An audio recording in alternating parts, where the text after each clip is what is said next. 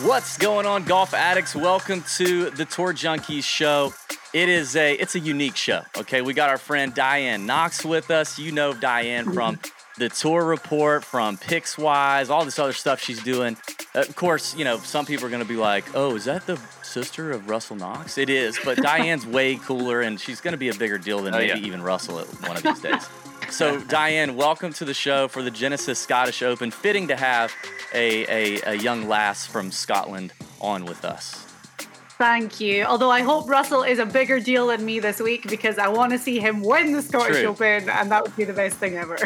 So, Diane, tell the listeners or the viewers that may not know a little bit about yourself, uh, where they can find you. And, and, you know, you're a pretty good gambler. By the way, I, I think we're both ticket buddies because you had JT Poston last week, didn't you? yes, I was so happy. I was at a 4th of July uh, pool party yesterday and it rained all day. So we were all crowded around this little TV watching the end of the golf. And uh, there was a lot of guys there that knew I worked in golf, but they didn't know that I was involved with kind of golf betting and making these picks. And they were like, What? You Yeah. picked him? so, and I had. So JT outright, I had Callum Tarren for a top 20, and obviously, you know, I should have had him for a top 10. And um, Denny McCarthy, I had for the top five, and he missed that par putt on 18. It lipped, and I was like, oh, and he finished in a tie for sixth. So I was okay. I was close enough there. But um, yeah, how, really, I'm so we we all know JT Poston personally as well, and you know, couldn't have happened to a nicer guy. I was so happy for him to get that second win. Yeah, that was awesome. Um, well, tell the people where they can go to find more of your good content week in, week out. Oh, thank you. Well, I um, work for Secret Golf. It's um, Steve Elkington's golf media company. We do a show every week called The Tour Report. It's a podcast, and we have our video show as well, and across all of our social media channels. Um, then I write for Pickswise, which is great. I started doing that for the Masters this year and love being part of the Pickswise team. So I do a, a preview and picks for them that's published on their website every Monday and then I do some more articles for them throughout the week. And yeah, I mean, just it's been great. This this kind of you know, I've always been involved in golf since moving from Scotland to the States in 2016, but to really venture into golf gambling and betting has been great. And it's something that I've really worked hard at. And I work hard at every week because I think if you're giving people these tips and they're going to spend their money, you have to put in the work to have the knowledge, present the knowledge, and make sure you're giving them educated picks. So I love it. I'm having a great time doing it. And of course, guys, I'm so happy to be joining you today. yes, we're we're pumped to have you. You've made an appearance on this podcast before, but we've we've known Diane a couple years and uh, does great work, and uh, we love the accent too. Now, also, Diane, we have to before we move on, we have to congratulate you on that baby, uh, that baby boy that is coming soon. thank So, you. congratulations I there. know. And we do have a pretty loyal TJ listener who was very disappointed to hear that you got married, but I see he's in the chat and he's popped in to say hello, Marcus Niklovich. Diane, Hi, Mark. you probably have a restraining order on Marcus uh, by yeah, this go point. ahead and get one if you don't. Yeah, but if you don't no, have one, come you should. join Do, in. Come and say hi. you should do that. Um, all right, listen. So we're gonna talk Genesis Scottish Open. Now, you know it's a it's a weird day. It's July Fourth. Happy Independence Day to everybody. Um, and we're gonna have a great time. But me and Pat, we got plans tonight, people. Like we're you know we're Yeah, we do. we're social butterflies, and we can't just not we can't just not do the the Independence Day of our own country because we want to break down an event in Scotland. Although we are both now total Scotland fanatics after Oh. you know we're, we're two, Well, before we get into some some Scotland stuff, though, I got to say I'm just happy that Diane talked about all the the research and everything she puts into this because we do that too on a week in and week out basis. But I got to say, not as much for today. So it's a good thing we have. Di- It's a good thing that we have Diane with us because Okay. but I do feel like Pat. I do feel like after like coming back from Scotland, two weeks removed from being in Scotland and playing some of the best courses around there, um, and, and including playing North Berwick West Links, which Pat's also rocking the North Berwick West Links hat, which Yes, I is now our new favorite golf course on planet Earth. Um, Yes, and it it, is. it really disappoints me that North Berwick West Links is not the home of the Scottish Open, but it, it's this Renaissance Club, which we'll get into. But it ticks me off because the Renaissance Club is like it's it's like Kingsbarns. It's like Americans going over to Scotland and building a modern, you know, links course in, and it is in Scotland. Uh, I was disappointed to to find that out about Kings Kingsbarns when we got there. Although it's a great course, I, I really did love it. But the history of a place like North Berwick West Links, um, or some of the other, you know, a lot of the other courses around there, I would love to see them play it there. I don't know why the Renaissance Club is the one, um, but just I feel like Pat, having been there and spent some time playing there. I mean, I played 153 holes in six days, and I do feel like it, it really opened my eyes to the real differences between playing golf over there versus playing golf over here. Um, and it just reminds me, you know, as I'm handicapping events like this, like what what it really is going to take to you know to close the door here. Now you got a really strong field for the Genesis Scottish Open, um, really strong field. Now with this whole DP World Tour and PGA Tour alliance and getting Mm-hmm. points on both sides is, is great. So I'm I'm excited to see the field. But I do have to say, North Berwick West Links, Diane, like, have you ever It's played there? Have you ever been there? Oh yeah, I always say to people that if you know whether you love golf or not, it doesn't matter. If someone's visiting Scotland to go to North Berwick, because the town itself is just amazing. There's so many. I mean, the streets are beautiful. It's like a picture perfect Yeah. little coastal town. Great ice cream shops. There's a really good ice cream shop in North Berwick. Great restaurants, great cafes. Nice little beach area to walk around, and then of course the golf. I mean, if you if you play golf, it's one of those um, kind of off the beaten track courses, as you say, with the Scottish Open being at the Renaissance Club. And, you know, this is the fourth time it's been there. The Scottish Open's been at, at so many other great courses. Yeah. You know, I've been to loads of them Royal Aberdeen, Castle Stewart, which is Inverness, where I'm from, um, Gullane, which is not far from the Renaissance and from North Berwick. It's um, there, there's so many great courses. And you're right. I mean, I, I've got a good story to tell you about the Renaissance Club and and the American consortium that built it and and made this dream of theirs a reality. But yeah, you're right. Just that part of the world. Obviously, we're missing Muirfield, which is right beside the Renaissance Club too. But it's if you love golf and you're going to visit, and even if you're going just as a, a general tourist to Scotland, it's an area that you 100% have to go and check out. Yes. it was Um, amazing when we got there. You just, you know, you just fell in love with the place immediately. I mean, it was it was hard not to. Um, I I would, you know, I've played Augusta National, little little little little tout there. So and it's my hometown. So I'd put number number one Augusta National for me, but North Berwick is now number two for sure. I mean, it Yeah. is it's just Aw. fantastic. And you know, one of the things too about um, when you play like so I played my first round after being in Scotland a couple days ago. And one of the things when you're playing over there, you realize is how much you have to think on almost every single shot. I mean, that's that's one of the things, whether it's the wind, whether it's the slopes, Yeah. what, you know, whatever it is. I think it's just amazing all the things you got to think about. Then you come back over here and you're playing on, you know, the bunkers don't really matter all that much. I mean, they do, but they're not near as hard, and the wind isn't as bad, and the elements aren't as Mhm. bad, and you just don't think as much as you do over there. And I think that's really the kind of when I'm looking at a player type, those are kind of the guys that I'm looking at the, for the most, you know, for the guys that I think that can win.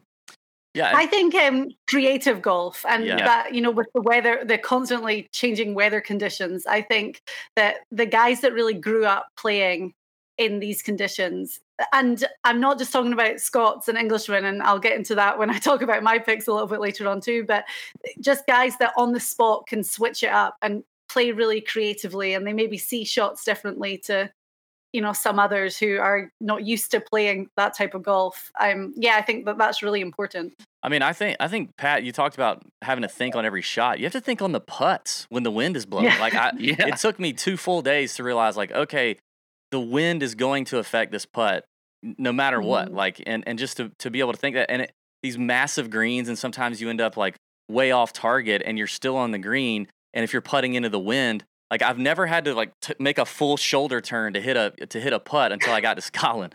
Um, so like even just that, I, I think every shot, if the wind is moving, is going to play a factor. Now it, it appears that over the last few years, just looking at scores, that the weather really hasn't been what we want to see uh, here at the Renaissance Club. Um, uh, hopefully, we get some better conditions this week.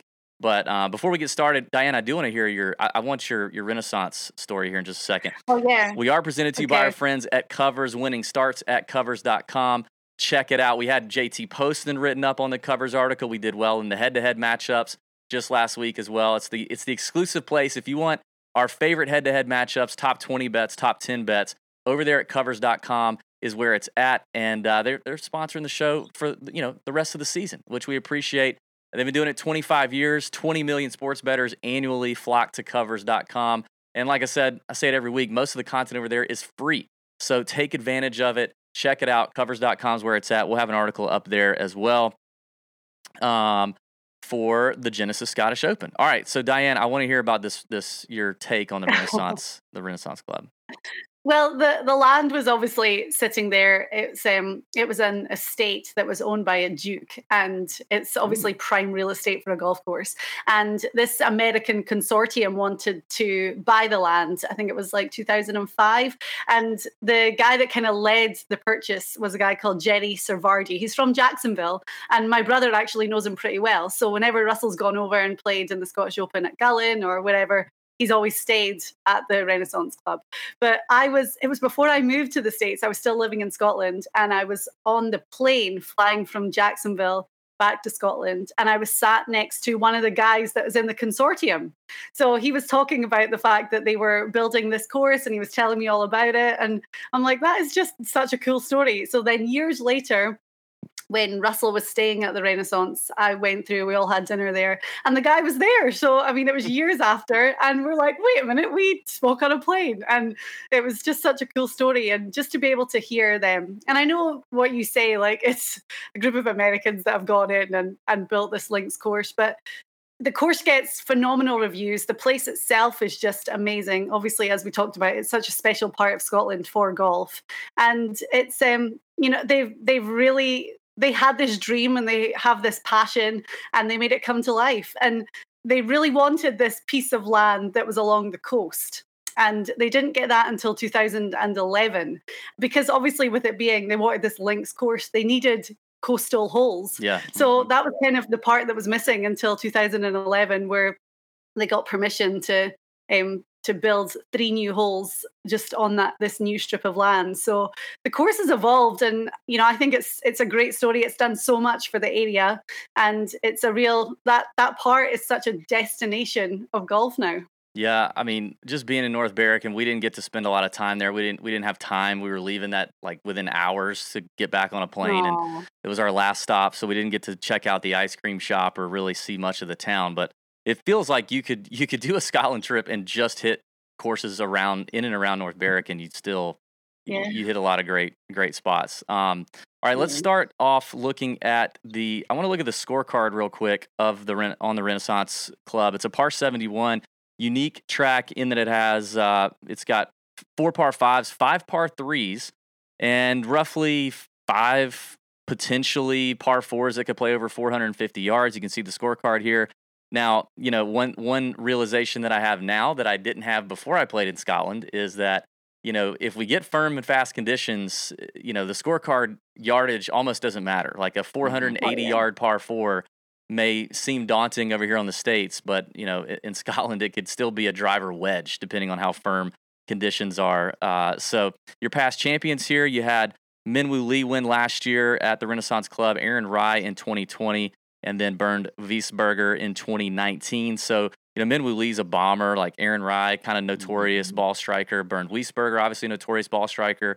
But the scores have been like super, like really low scoring conditions. So I just don't know. Has, have you looked at the weather yet, Diane? We need to look at that. Yeah, I'm always looking at the weather. What you got? What you got? um, the way that I look at it now is whatever it says the weather's going to be, it's probably going to be worse. so I think Sunday looks like it's going to. I mean, I think today the weather was really bad. It looked like it was rainy and, and winds up to 40 miles per hour. But I think Ooh. Sunday the wind was going to be the worst. I think it was averaging about 10, 15 miles per hour Thursday, Friday, Saturday, and then Sunday looking up to 25 miles per hour. But I always think that's a conservative estimate. Yeah. And if they say that the wind's going to be 25 miles per hour, it's probably going to blow more than that. And then I think on Sunday as well, rain in the morning, and then you know really cloudy conditions um, with a little bit more rain in the afternoon. So I mean that's what you want from the final round of the Scottish Open. I think Sunday looks like it's going to be the worst day, but that wind's definitely going to blow for sure. Yeah, I'm looking now. It doesn't look like like there's a chance of rain on Wednesday, like overnight. Mhm. Um, but it actually doesn't look like it's going to get a whole lot of rain, which is good. Now I don't know how much rain it's had leading up to uh to this. It didn't rain at all on us when we were there, which was fantastic. Looks um yes. potentially yeah, I don't know. The wind looks kind of like Thursday and Friday. The wind doesn't look that bad at all. Um, which sucks. But you know we got to keep checking it, right? Um, There's still time. There's- Yeah, I think there's a lot of time. and it, it uh, you know it really matters obviously like normally Mhm. you know you're playing a course stateside you don't really we don't really look at the weather a whole lot on monday because it normally doesn't it just doesn't matter that much but um Yeah. you know when you're trying to handicap golf in scotland i think that's going to be a big deal i wanted to also real quick let's pull up the top i wanted to look at the top 10 just kind of give people a perspective um uh, top 10s uh, you know on this leaderboard this was last year minwoo, lee winning kind of who's up there and the type of player that's up there. You had Thomas Detry, Matt Fitzpatrick made it to the playoff, and Minwoo Lee won that. Lucas Herbert, Ian Poulter, Ryan Palmer, Jon Rahm, uh, Johannes Veer- Veerman, Justin Thomas, Jack Senior, and Xander Schauffele. So you obviously had plenty of American contingent uh, up there doing well, ball striker types. You can kind of see like it's a little bit of everything. To see Ryan Palmer up there was interesting to me. Ian Poulter, not a guy who's typically known as a you know longer hitter or anything like that, but he's there uh, amidst Jon Rahm, Justin Thomas, Thomas Detry, Minwoo Lee.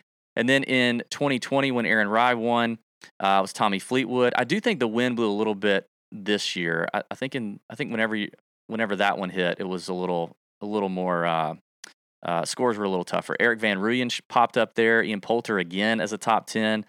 Um, anybody else on here? Let's see. Uh, Padraig Harrington, top ten there. Yeah. And then Lucas Herbert plays well at the Scottish Open. yeah, Mhm. he did. And then in 2019, when Wiesberger won, uh, you had um, not a lot of Americans this year. You had Beef was playing still. Andrew Putnam, T4. Henrik Stenson, uh, Cabrera Bello's in there. Justin Thomas, another top 10. So JT with 2 top 10s here in the last three years. Uh, so that just gives you an idea of, you know, kind of who's popped up here in the last few years. All right. Anything else you think we need to cover before we start looking at this betting board and talking about uh, maybe some early numbers to jump on? We good? I'm Pat, do you have any questions for Diane? Do you feel like you need to I have no up questions. anymore? no, Okay. no questions yet.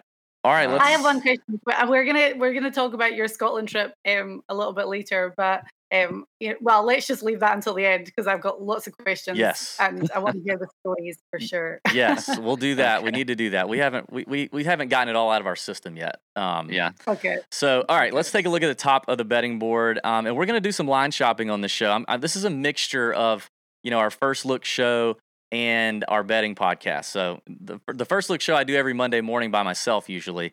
Um, which if you're not paying attention to, you need to because that's when we had JT at 65 to one last week, and that paid off. He was at like 50 or 40 to one when it closed. But at the top of the board today on DraftKings, you've got Scheffler, JT, and Rahm at 12 to 1, Matt Fitzpatrick at 18 to 1. Morikawa, Xander, Jordan Spieth, Patrick Cantlay kind of round out that, you know, 25 to 1 or shorter range. Um, and we can definitely do some shopping. I've got FanDuel and BetMGM pulled up as well. Uh, those are the three that I tend to do some shopping on a Monday morning and uh, and look at. Now, the other thing we haven't talked about that's going on is this JP McManus Pro Am um, in Ireland, which you've got a lot of big names playing at Adare Manor, which I've heard is a tremendous place. Have you ever been there, Diane? No, I've I mean I would love to. I've seen it and it just looks stunning. Like the Yeah. accommodations and everything, it looks amazing. But Yeah, Yeah, um, my husband this morning, because we had a bit of fun yesterday, he was like, I'm definitely going to the gym. And I said, I bet you don't go to the gym. And he left and then he called me and was like, Oh my gosh, I didn't realize that the Pro Am was on and Tiger's playing. And he turned and came straight back. I'm like, Yeah. I told you, yeah, you wouldn't go. and and I'm I've got the early leaderboard pulled up um, right now, and I'm it's interesting to see. And you know, I don't want to over we're not we're not going to overreact this, but like Fitzpatrick is almost dead last. He's pl- shot 78 today, six over. Mhm. Um, it's interesting. Bryson's playing in this. He's five over through 11. Cantlay's sucking five over through 11. Uh, so these are just a few of the names that we just read off here at the top of the board that are are maybe they're I don't Are know. they giving them shots? I was gonna say, holes or can you drink at the JP McManus? Um, What's going on here? Probably. Are they are they are they taking a lot of nippers there? That's what they called them in, in Scotland when we were there. Um, all right. Anybody anybody in this top tier that kind of catches your eye? I mean, Will Zalatoris is right there, that twenty eight to one, along with Cam Smith, twenty eight to one. Um, anybody up here interesting to to anyone? Let's just throw them out there. Well, I, I was going to say I was quite happy that the name that I was going to give what didn't appear on your little list there, but I'm going with Cam Smith. I Mhm. think that um, you know he's such a. I talked earlier that I really wanted to look at guys that were such creative players, and that's him to a T. And he talked about that's why he he plays well at TPC Sawgrass and obviously won the players. Plus, when we had the players, it was very Scottish like weather conditions Yeah. with the wind. Yeah, that's it true. was cold and it was rainy, but he obviously grew up playing in the wind and and having to think on the spot and get creative and you know just he has an immaculate short game Yep. amazing putting so um yeah when i saw cam smith this morning at 28 to 1 i thought i'm definitely looking at him Yeah, yeah, I he's- think uh, across the board too. That's probably the best odds I've seen is Mhm. twenty eight to one. Yep, that's what I'm seeing Yeah. across BetMGM, FanDuel, twenty-eight to one. No, uh, no uh, difference there.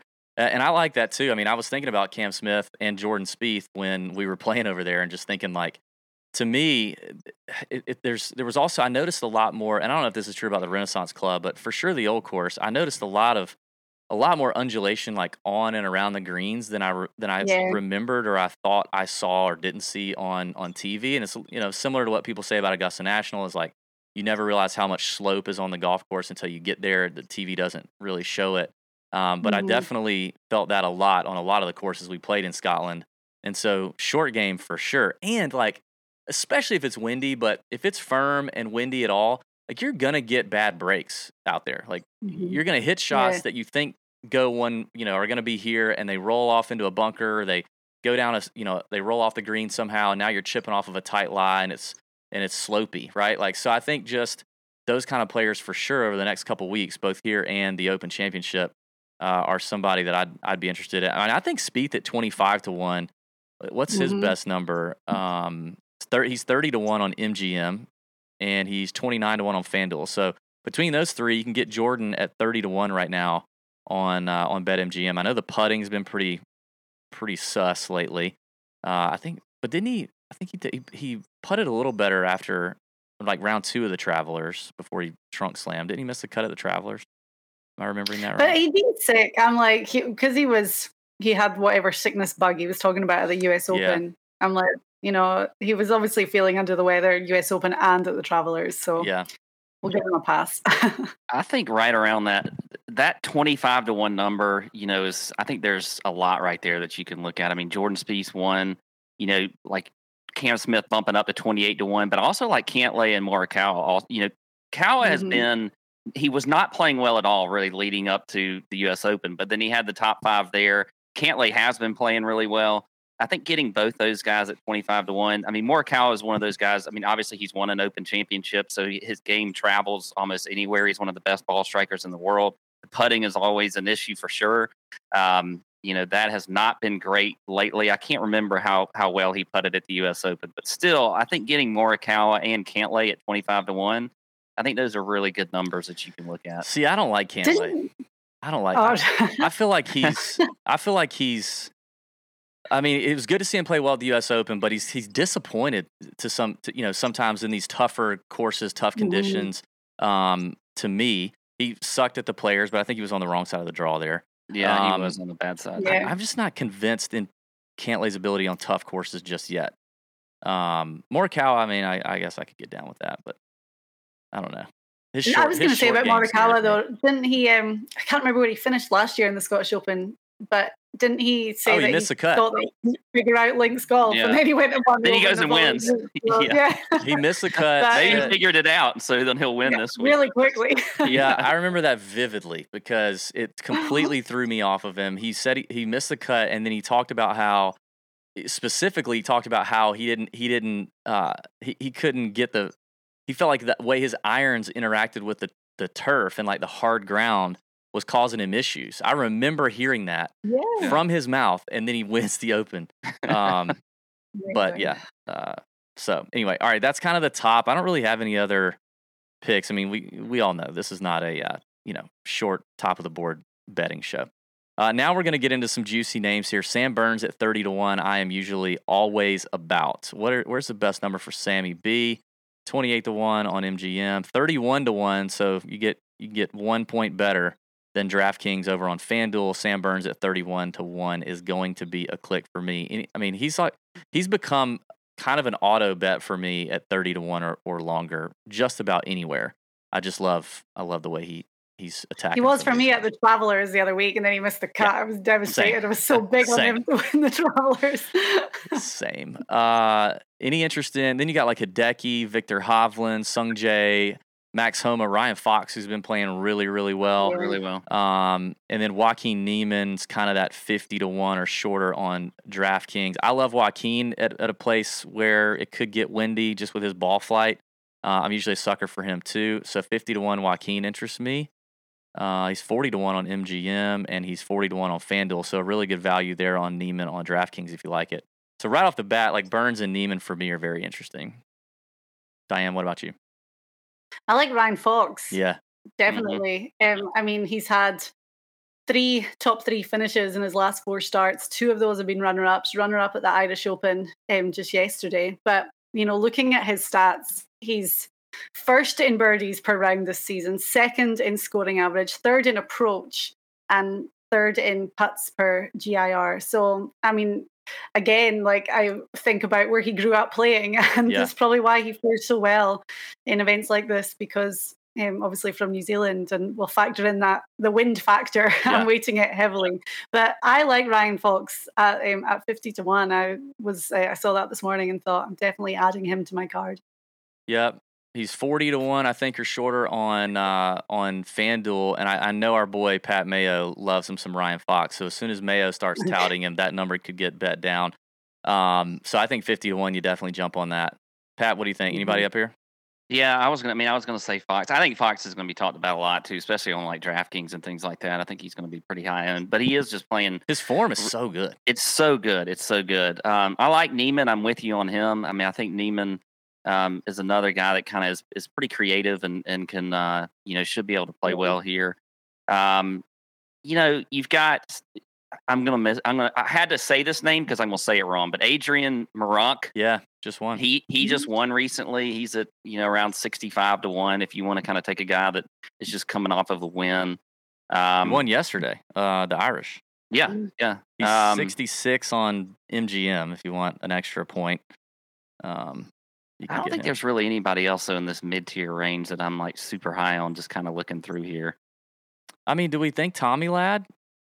I mean, I, thought, I, am usually I not thought about guy. it, but I just I don't know. I don't know. I might um take Robert McIntyre. I think I have to take yeah, a Scot. You have to. Yeah. So and um, I think well, I'm taking my brother, obviously. I think I saw him at 250 to 1 this morning. Um, but yeah, I think I know. mm. Can I give you an insight yeah. on Russell? I maybe I'm not supposed to say this, but um, Russell's nemesis has been his putting, and yeah. everyone knows it. It's, but he's switched to the long putter, and he might use it this Ooh. week.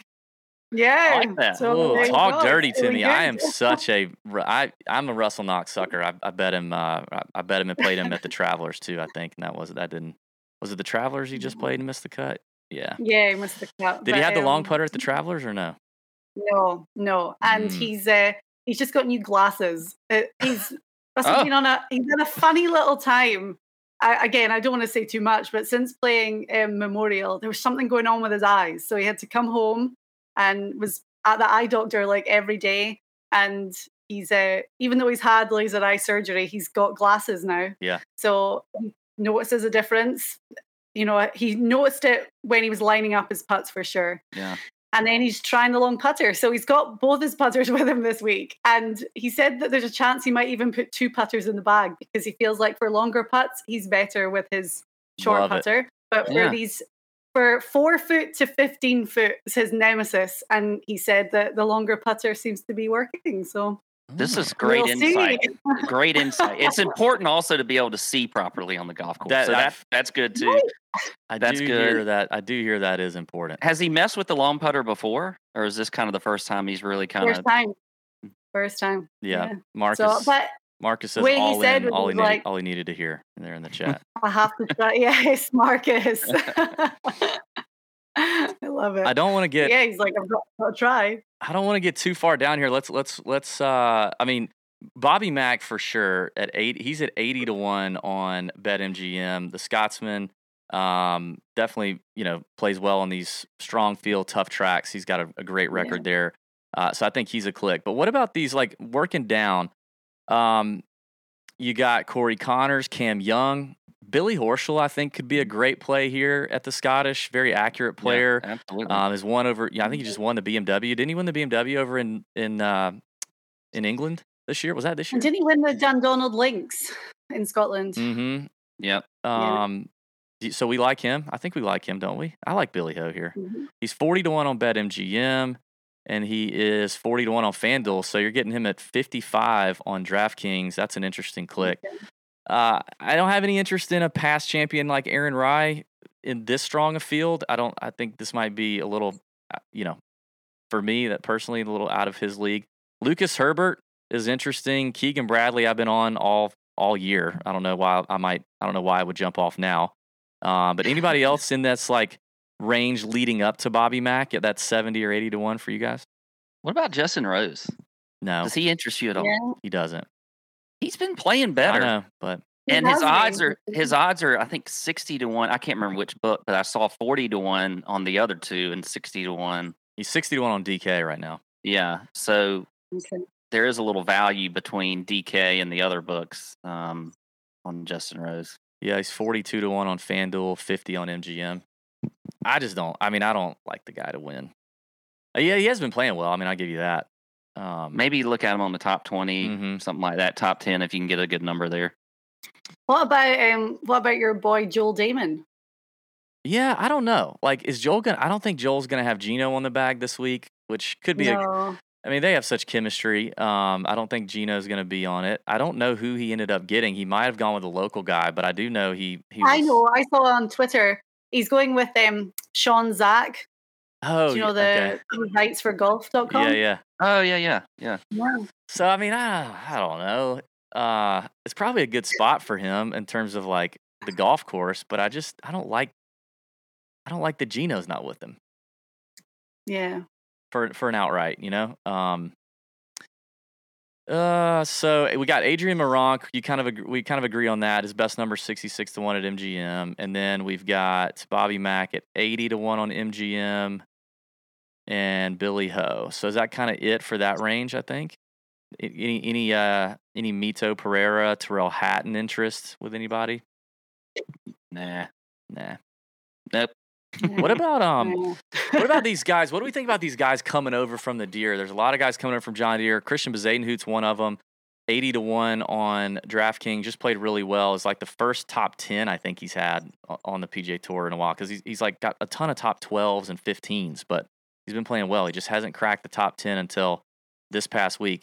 And actually, I'm looking at him on Mhm. FanDuel. If you like Seabez, he is 95 to 1 on FanDuel. Uh, what do we think about the the travel from the Deer to uh, to North Berwick? Um, I mean, the guys were used to doing it, weren't they? When they would get into the Open Yeah. Championship, they would fly over. So I don't know. I mean, and also he's had such great experience playing all over the world. So someone like Bezaden, who I can't see that he would have too much of an issue with the transition and coming off a, a good finish too. Yeah. So yeah. Uh, anybody else shorter than hundred to one? So like, I see. I've got one. who you got? I um I don't know why but something is telling me to pick Keith Mitchell this week. I was actually about to say his name. Okay.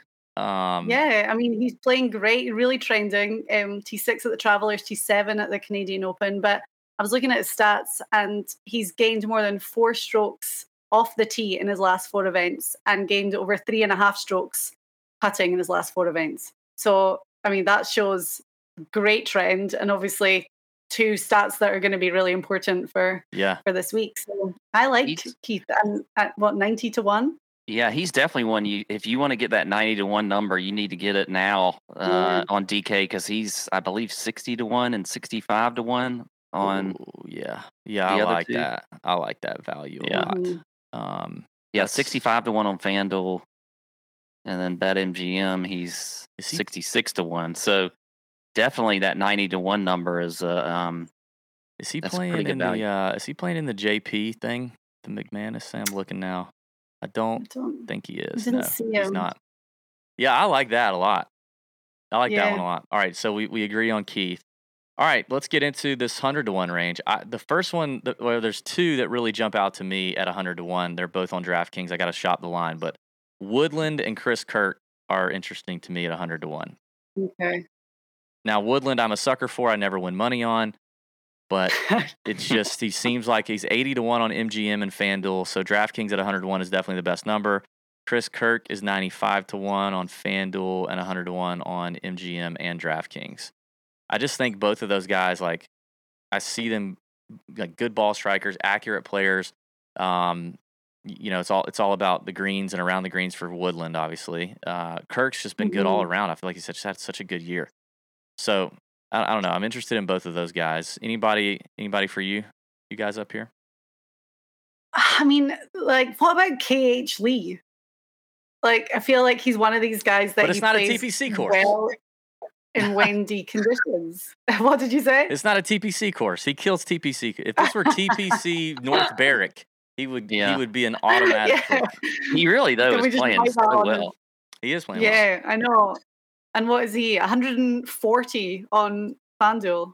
Oh, really? Yeah. So, yep. So if you if you like KH, I don't know that I could pull a trigger on that. He's hundred to one on MGM, so you definitely get a little value there on FanDuel. Um, Mhm. what about Halton? Eric Van Halton? Rooyen is an interesting name. EVR? He's played well here in the past. Yeah. Joggers, Mm. strokes gain Joggers. joggers. No, Great, no uh, great craft cocktail mustache. Um, he does have a great look on the course. hmm Pat, you got anybody in this range? I don't know that I could do KH Lee. I could be talked into E EVR. Okay. yeah, I don't, I don't mind KH Lee. Um, You got Rickie Fowler. I know Do you, you love know, to bet um, Rickie. a name that you we talked about earlier when we looked at the leaderboard from last year, the Texan Ryan Palmer, and um, DraftKings have him at 180 to one. hmm He's, he's not had a great year, has he? What's he been doing?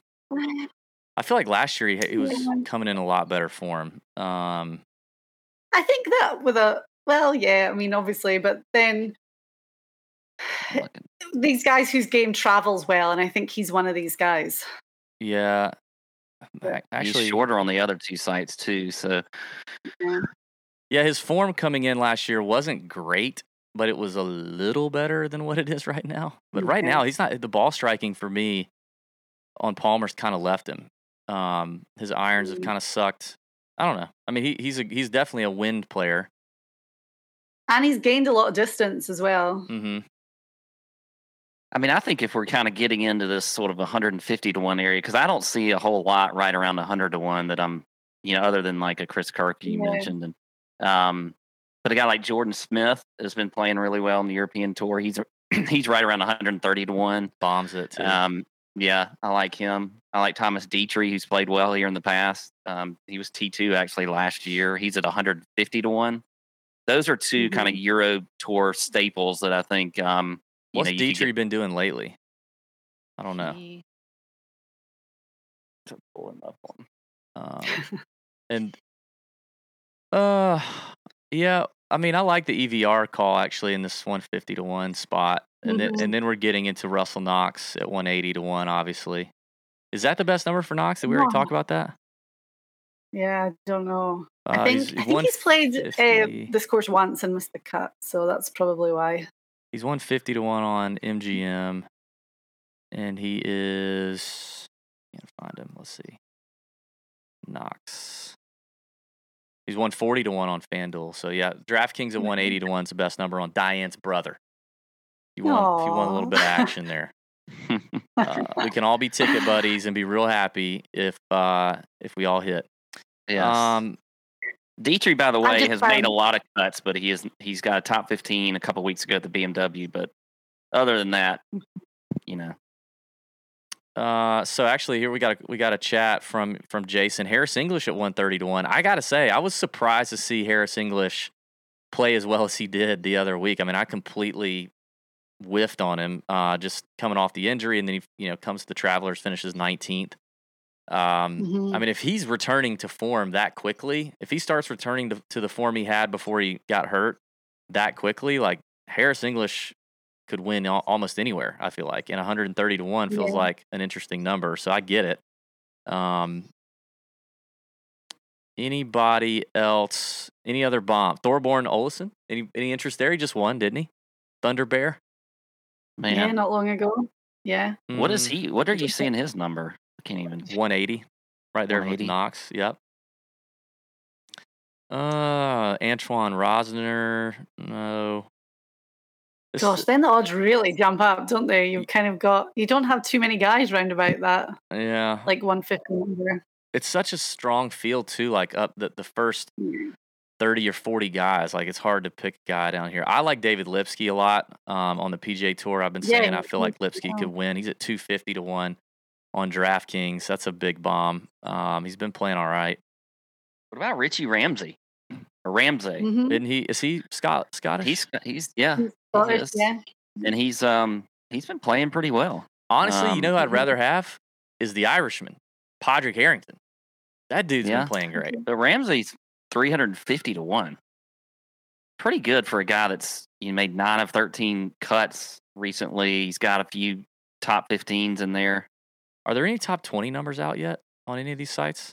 Are we seeing that?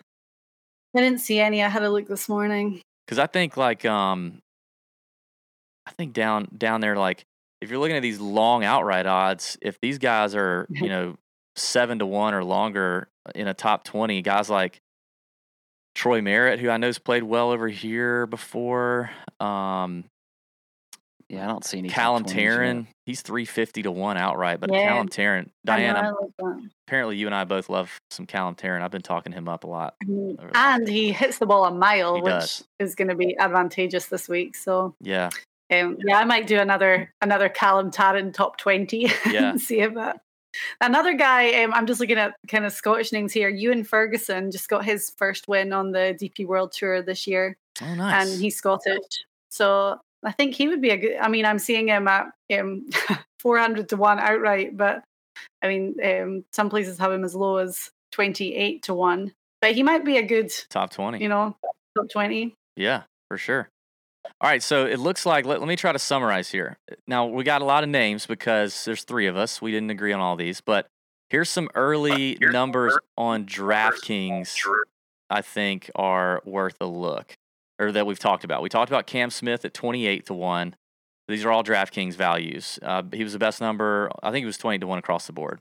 Mhm. Joaquin Niemann at 50 to 1, Ryan Fox at 50 to 1 on DraftKings, Billy Ho at 55 on DraftKings, Keith Mitchell 90 to 1 on DraftKings, uh, as well as Russell Knox at 180. And uh, Diane mentioned KH Lee at 130. Um, You're not convinced, though, are we? We're I was not. Sitting no. on the fence on that one a little bit. Oh, you're on the fence, yeah. Uh, these are just like early leans. We're not committing. These are these are just numbers we're, that catch our eye, right? Uh, Gary Woodland and Chris Kirk for me at 100 to one on DraftKings. We were looking at. Uh, Sam Burns was the best number on FanDuel at 31 to one. I love that one. Mhm. Mhm. And then Seabez on FanDuel at 95 to 1. Christiaan Bezuidenhout at 95 to 1 on FanDuel. If I'm not super convinced on that one, but he's just a guy that's playing well um, coming over from the deer. And then on BetMGM, the best number you could get for Jordan Spieth was there at 30 to 1.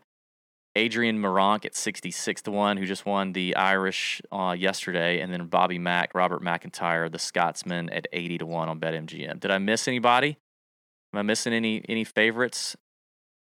Did you say Ryan Fox and Yeah. all that? 50 to Yeah. 1 on, on Yeah. DraftKings, Ryan Okay. Fox. Yeah, that's the best number there. And that one is going to get Yeah. shorter, I could I'm pretty sure. Hopefully all the bet does. withdrawals are done cuz there's always a lot of withdrawals around here which but I think hopefully the field is updated now and we're pretty set. Uh, unless people get too liquored up at JP McManus and they decide to, to bail. Which the update there is uh, currently Xander Schauffele is winning the JP McManus at 500. How's Tiger Yeah. playing? Rickie is three under. Sam Burns, he's he's T two. Sam Burns is T four at two under. Uh, Koepka's at two under. Uh, Maybe we should be looking at Fowler. I mean, he's won the Scottish he- Open before, and He's I mean, I yeah, I can't believe Pat didn't say his name. Honestly, I was. I I, there's a lot of names flying around, so I may have missed them. But, Tiger is five over through nine.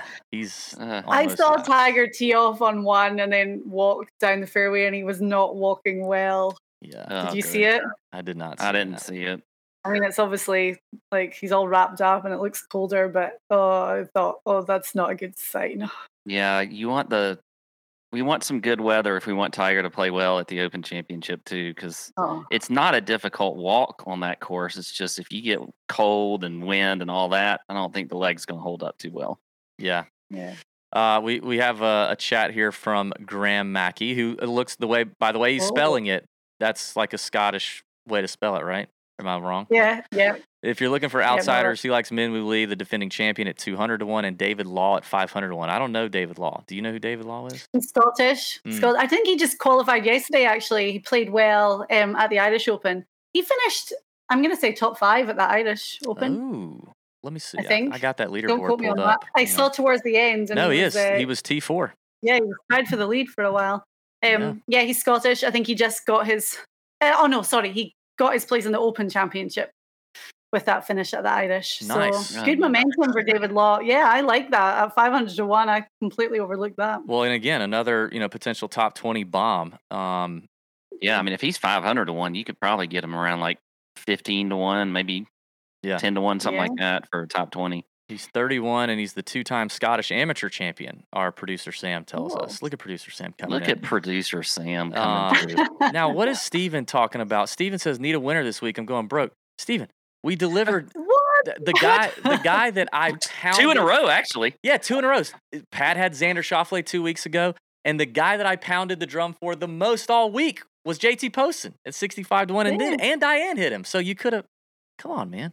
Stephen, come and come and read my uh, Pickswise Go column because I've had three winners out of the last four events. 3 out of the last 4? Yeah, because I had Rory for the Canadian, Fitzpatrick for the US Open, and then JT Wilson for the John Deere. So I feel like I'm like She don't play. No, riding this wave right now. She don't play. Whenever that baby comes, and you know, I think I think the rumor is is you know you've named him David Patrick after the Tour Junkies, which we understand. Uh, the rumor is he's he's going to come out like already with some outright bets, some future bets on the Masters or something. I think. I've named him Golby. That's his name. There we go. You've named him Golby. There's people listening going, who the Golby Knox Bayless. there you go. There's people going, who the heck is Golby? Um, all right, so let's. Uh, I think that I think that pretty much buttons up the early leans, the outright bets. When the top twenties hit, you know, check out all the stuff Diane's doing. Check out our article on Covers.com. Um, and now let's talk about our trip to Scotland. So if people want to bail here and you don't want to hear about it, or you've heard enough, or whatever, you can jump off. You can bail. But let's talk about Scotland. But before I get into that, I've got to go get a charger because I'm about to I'm about to lose my juice. I forgot to bring my charger up here. So Okay. oh, talk amongst yourselves. But- what a We'll, what a we'll fail. start. We'll I know, start sorry. the, the Scotland chat. yeah. Well, I loved Scotland. I- I thought it was amazing. Um, you know, I I loved the golf over there. It was just it was just so much fun. And like we were talking about earlier, I I like I I fancy myself a creative golfer. Uh, you know, we we talk about as a joke on the show that I, I I feel like I'm in the top 1,000 in the world in the bump and run. Well, I think I moved up a little bit while I was over there because you really get to use the bump and run a lot over in Scotland. So I like being creative on the golf course. So it, it was just amazing to me. And then and then just the people there and the and you know being in St. Andrews and all that kind of stuff. It was it was fantastic. I, I do have one complaint. I have one complaint. How and- and- dare you? And and DB's gonna know what I'm talking about. DB, do you know what my one complaint about Scotland is? Oh yeah, yeah. You want me to say? What, it? what is it? yeah. Oh uh, well, it's a two-part complaint. It's a food. And, it's a Oh. food and beverage complaint. Hard, Harder. If you're going to say the cost of gas, I'm going to be so mad at you No. right now. No, no, no. You no. it's it.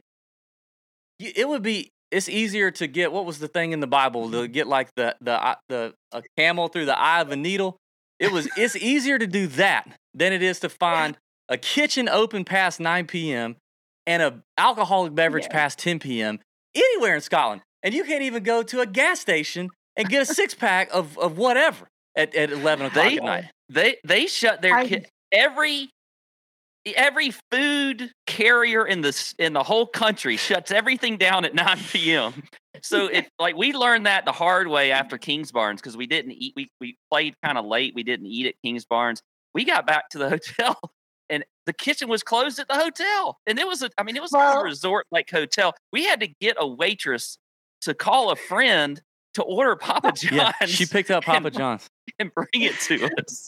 I was going to say, but that's when the, one of the best parts of Scotland flourishes, and it's the late night chippy, like the little chip shop on the corner of like every street. Where Couldn't find in one of those. Fish and chips, No way. sausage and chips. Like Uh, we chips needed a guy like you for that.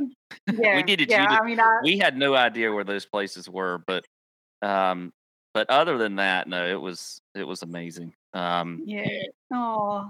And the the thing that people always say to me is like the people, and obviously I'm biased, and I'm going to say the people are great, but Scotland's one of those places where you can go anywhere, you're going to make a friend. Like if you Mhm. walked into a, a pub by yourself, you're going to have a friend. They're going to invite you to their house for dinner. Like you're going to swap contact information, and you're going to be friends for life. I mean, yeah, it's um, it's such a friendly place, and especially I always say to everyone, St Andrews, like it's a must visit.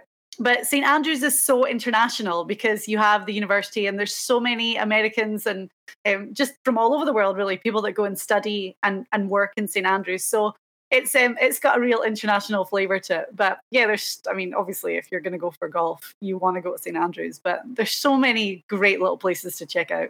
yeah, and the caddies were so you know we we had caddies on most of the courses, and those were that was some of the best parts too. It was just the caddies that we had. We had one in particular that was amazing when we were over at uh, we played the Castle course, um, but they were all just so knowledgeable about the courses. But just they had funny stories. They were they were fun to interact with. You know, none of them were really bad at all. Like they were they were all just Mhm. great. So the caddies were were fantastic. I, I love that. But you're right, just the people um, everything about it. I mean, I I stayed I stayed overnight in the queue trying to get on the open uh, on the the old course, and I walked over to that hotel, the the, the white painted the Rusacks. Is that what the hotel's called? It's Yeah, on the uh-huh, the right Rusacks. side of 18. Yeah. I just walked in there at 4 a.m. and they got me some. co- They didn't care if I was staying there or not. They just got me some coffee and whatever. I mean, it was they told they had a big snooker. Um, what what what do you call that? The, like a snooker table, and they were they were Uh-huh. teaching me about that game, and it's- a huge table, so big, it's way bigger than a regular pool table. I Um, also love that you called it the queue and not the line. Well done. That was great. um, DD seems to be having a lot of lot of issues though. But uh, any questions though that you have for us about uh, about our experience or well, I want to know what you did when you were in Edinburgh because I know that you went there at the end of your trip. What did you do in Edinburgh? So I now I loved I loved Edinburgh. I thought it was just a fantastic town. I didn't realize. All right, now this is the, the dorky side of me, but I didn't realize the the connection with Edinburgh and Harry Potter. And so we stayed in the, the grass market areas where we were. I think that's what it's called, the grass market area. Uh-huh. um, and just walking those cobblestone streets and everything. That was so cool. I, I love the town. We went up to the castle, but it was closed, um, so I couldn't couldn't go in that castle. But um, we, you know, the pubs there. We the first pub we went into had the best pub singer, whatever you want to call him, that I've Cool. ever seen in my. I mean, he was amazing. I could have, and he had to. He actually, I think he must have had a second gig because he he quit about probably 9 p.m.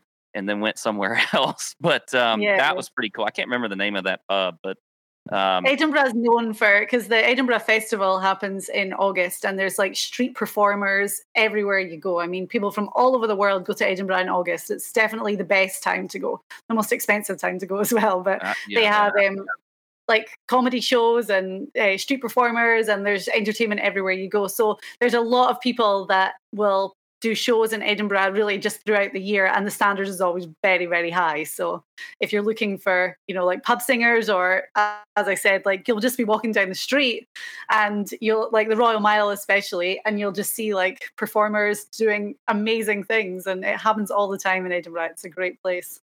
Yeah. Sorry, I'm having major technical difficulties over here with this charger situation, but I got it worked out. Um, I'm Okay. I'm trying to drop some photos here that I can pull up into our our situation here. Let me see if I can get this going. Uh, people, someone said that you're flirting. That you're not. I know. I'm Not just good. talking. I'm Not talking worried. normally. Oh, gosh. We're all married people here. We know That's the deal. Kistler, though. Kistler, you know. Kissler's a he's- troublemaker. Yeah, Um, he's a trouble. this is this is just so so North Berwick. Have we talked about North Berwick enough? I don't think so. so North Berwick was done on our last on our last day. Okay, so we are all tired, and you know, the next morning, me and another guy had to leave at like 3 a.m. and then other everybody else had to leave at like 7 a.m. for the airport. So this is the last round. We tee off at like two o'clock in the afternoon, and it's just so magical. It's just such a magical golf course, and the place was just so beautiful that when we walked off, me and me and another guy were like, "We gotta let's see if we can play it again." So we go into the pro shop, and uh, my buddy says, "Listen, we're from Augusta, Georgia. It's our you know first time to Scotland, first time playing North Berwick. It was incredible. We absolutely loved it. We all get on a plane in hours to leave this place, and all we want to do is play this one more time. Can we? it- Would it be okay if we play it one more time? And we don't need a caddy. We'll just take the take the trolley and go. Um, and the the head pro could not have been nicer. He was nice the whole time, but he looks at him and he's like shaking his head like this, and he's going, "No way! You cannot go play the course. There will be no staff here. There's nobody out on the course. I can't let it happen. No, sir." And then, and my buddy's like, "Okay, do we need to not pay you anything for this course?" He goes, uh, "You you should not pay me because you're not playing it." Okay. And, and we were like, "Okay." So like five of us just got our trolleys teed off Oh, didn't charge us anything and we played it at sunset we had the whole place to ourselves so from you know because it just doesn't get dark till you know 10:30 or whatever i think we walked off the the 18th green at 10:20 at 10:20 p.m. maybe Wow. um so we played 36 straight with barely a break and it was just like this picture here the sunset i'm wearing my north berwick hoodie Oh, wow. the sunset in North Oh. Barrack, and this is I think this is number sixteen, and it's hard to tell in this picture, but like you see the flag, it's got this Redan style green, and you can Mm-hmm. just see some of the slope. Um, and then of course North Berwick has the famous wall hole, which I think is number thirteen or fourteen. Um, that was fun to navigate. Ugh. That that golf course was just incredible, man. Yeah. You're making me so homesick. I haven't been to Scotland since September 2019. Ugh. And when I moved here in 2016, I said I was going to go every single year of my life. And then COVID hit in 2020. And then Mhm. it still made it pretty impossible to go in 2021. And then this year, like, I'm pregnant. And it's Yeah. like, when are we going to be able to go? So we've said that we're going to try and go next March or April. And at least we'll have baby boy with us. So Yeah, he'll get to yeah. go to Scotland when he's only a few months old. And my mum and dad want to come with us. And yeah. Now But Russell's there right now, obviously. And I've given him a, a shopping list of things that I want him to get and bring back. yes. Um, now uh, we did obviously get a chance to play the old course. We played it together. Me and Pat did. It was very special. We played it on uh, like two days before North Berwick. Uh, so you have a picture of me and Pat. Now this was this was uh, just walking around there on the bridge. We got to play it with the you know the bleachers up and the the uh, you know the leaderboard up. Um, it was it was super special. And I think what blow what blows me away is like I just wish there there's so many things I wish that American golf culture would adopt, right? I mean, uh, the way I explained it to one of my buddies was like, dude, you're on the old course. This is like the golf course, right? And Mhm. and at any point, you know, somebody could just walk their dog out there. So like imagine imagine, you know, you're you're at Augusta National. Like that's the level that we're talking about here. You know, and and I can just walk my dog and my dog can piss on Augusta National or you know, I can take a stroll with the wife, you know, and and a pint down a down a cart path at Augusta. Like it just doesn't happen, but it's just so open and just so available and um eh, you know the the, the it's the golf course is just such a part of the community there. It just it felt so cool. I, I absolutely loved that vibe. There was no stuffiness uh, about anything, about any of it. No. Yeah. That's why Sunday is such a great day to go there because there's no golf on Sunday. Yeah. And anyone can, everyone just walks the course. People are out like throwing balls down 18 fairway with their dog. And That's um, insane. You'll see people taking pictures on the bridge. Yeah. Crazy. But I mean, it, it's great because the people of St Andrews fully embrace it. Like they Yeah. are just they understand just what the old course means to people all over the world. But it, it means that much to them too. And I mean, people. I lived in Glasgow, so it was probably about an hour and a half drive to get to St Andrews. And occasionally, I would go through on a Sunday just to be able to like hang out and have some lunch and just have a nice little day out. Did you see the kind of crazy golf putting Yes, they have there the, as the- well. the Himalayas. Is that what it is? Yeah. Yeah, and Yeah. it's really popular. I think you have to book it like pretty far in advance. But um, Yeah. that we did when see I was last there, I had lunch um, at the the part of the course, the second clubhouse, where you can kind of look out over it, and uh, it was great. It was just such again an amazing atmosphere because people are just having fun and just enjoying golf, and that's how it should be. Listen, I I wanted nothing to do with putting any more than I had to in Scotland because uh, your boy looked like. I mean, I would have made you know I would have made Luke List look like damn Jack Nicklaus putting out there. That's how bad I was. Um, I I could not I could not get it together on the putting greens, but yeah. um, but it was so much fun. I, I just, uh, you just you just play it so differently. I was telling Pat like I didn't play golf for like two weeks when I got home because I was doing other stuff, and I, you know, I didn't want to come home from playing 153 holes and be like, all right, babe, I'm out to the course again. Uh, but I, I just played for the first time since Scotland on Wednesday at my course. And Champions Retreat is a very tough golf course. Like our handicaps travel pretty well, you know, and and you play there, uh, you know, if, if that's your regular place, you get your butt kicked on the reg on a regular basis. Like I feel a lot of times like I'm a worse golfer than I am because it's hard. And it never I have never shot an easier like 82, which is pretty Really? that's pretty like a little bit better than average for me at at champions but like i shot an 82 on wednesday and an 83 on friday with a bunch of three putts still and and still like walked away from it going like i've never had an easier round shooting an 82 here because yeah. just compared to scotland i just it's just so much easier over here to me um Well, I think that's why maybe the guys that play the Scottish Open the week before the Open Yes. Are the ones that, that do well at the Open because you're it is such a different style of golf that get the experience. I mean, even looking at Morikawa last year, okay, he missed the cut, but he still played practice rounds and then Thursday, Friday Mhm. tournament golf in the Scottish Open to prepare for the Open, obviously in, Yeah. in uh, England the following week. But like, it's just it's just different golf. So Yeah. There's just no uh and, and you have to you have to be prepared for the bad breaks and the bad bounces. I mean, Mhm. Lord, I will say this, Pat, I've never been our, at the old course round, our caddies started and I'm trying to get our my caddy on the show for for this week's open preview. So hopefully I'll have him on. His name's Robert. oh, he was good. he was fantastic. But our, our caddies at the old course about like it only took like seven holes eh, for for the for everybody to start noticing like Pat could not stop hitting it in a bunker. Could not stop. And he would just hit this, you know, even off the tee. He, the caddy would give him a line and he'd hit this shot and it would look like it's on the line.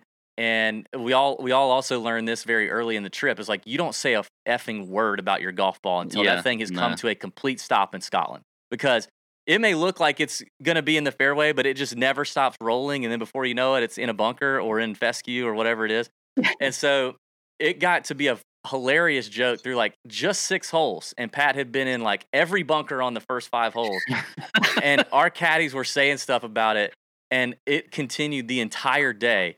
But uh I it, it our bunkers too, like I just look at our bunkers now and I'm like, this is not a hazard. I, I should be I should. I should Yeah. be a stud out of our bunkers because everything rolls to the bottom, you know, or you get a nice little lie and the or the faces of it aren't that bad. But out there, like even the ones that aren't really like pot bunkers, but they look kind of shallow and unassuming. Yeah. If mm-hmm. they just roll in, they stay on the downslope. If they roll in from the side, they stay on the side slope. If they hit into the face, they tend to stay on the face. Like I never saw a ball in the bottom of a bunker. They were all like, No, effing My ball, shots. believe me, I, I like you said, I hit enough bunkers on that course, Yeah.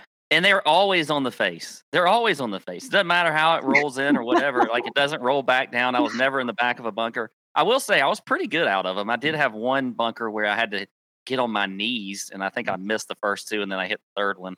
Um, but it's yeah, they are definitely they're they're hazards for sure up there. I would uh, say too, like in terms of the courses we played, uh, my least favorite like course that was a big course that was supposed to be awesome was Carnoustie. Um, have you ever played Carnoustie, Diane? Sure, you have. No, I you mean have? I was there for the Open Championship a couple of years ago, and um, it's uh, it's so hard. Oh like my it- God, they call it oh Carnasty for a reason. It's so hard. I never want to see that course again. In I'm glad I addition- played it, but in I don't wanna addition to it already being hard, on like number four or five, I hit the worst drive of of the whole trip. I mean, I I hit this thing 150 yards right, okay, over the next hole and into the fescue of the other hole. My caddy was like, I also had a terrible caddy that that day. He was like, I've never seen anyone hit one over here from where you are. And I was like, oh, okay, here we go. So we start walking. Well, I get into this fescue stuff, and this is like day four. So I've been in some of this stuff, but I don't know what it was. But I got like hay fever all of a sudden. So Yeah. yeah, my whole, like, my eyes were, sw- I look like Will Smith in Hitch when he did the thing when he got stung by a bee or whatever. Like my eyes were swollen, watering, my throat, I was snotting everywhere. For like eight holes in the middle of the round, I was not just playing Carnoustie, but I was like fighting death, near death. And Yeah. um it was It gets you. yeah, and that that course was just so impossible. I was like, yeah, get me off of this, uh, off of this Mhm. golf course. That one was tough. Um, I really loved Kingsbarns. It was fun, but I didn't like Mhm. that it was modern. That that just irritated me. Uh, one of my favorite courses that I played was Crail, Crail Balcomie. Are you familiar with that one? Oh yeah. Okay. hmm Loved Crail I. I, I missed that one. That that was after the Q, the Q night, and uh, Yeah. I had to get a little sleep before I was going to play the old course. Yeah. So anyway, Well, you had to join the queue. it was uh, it was awesome. We loved it. Haven't stopped thinking about Scotland since we left, um, Aw. and would I love to hope go you get back. to go back soon. Yeah. Really. It's- It's a blast. Diane, thanks for And then you've got the whole other. You've got the west of Scotland that you have to. I know we got a whole other area. Prestwick, Like there's so many great courses in the west too. Yeah. Well.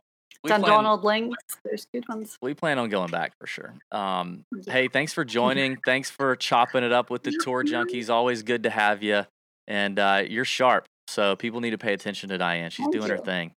All right. Thanks for thanks, coming on. Guys. You know, I'm a huge fan of your work, and I was very honoured to be asked to talk about the Scottish Open this week. It's, it's it's it's a perfect opportunity, and it'll be great for the Open uh, next week too. I'm pumped about that. So we'll be tracking all your bets and uh, and and your content as well. So thanks, Diane. Tell Elk we said hello, and I everybody. will. I will. Let's uh let's bend over your bookie this week, okay? We've been doing that lately. Let's keep it up. Okay. See ya. Oh, thank you.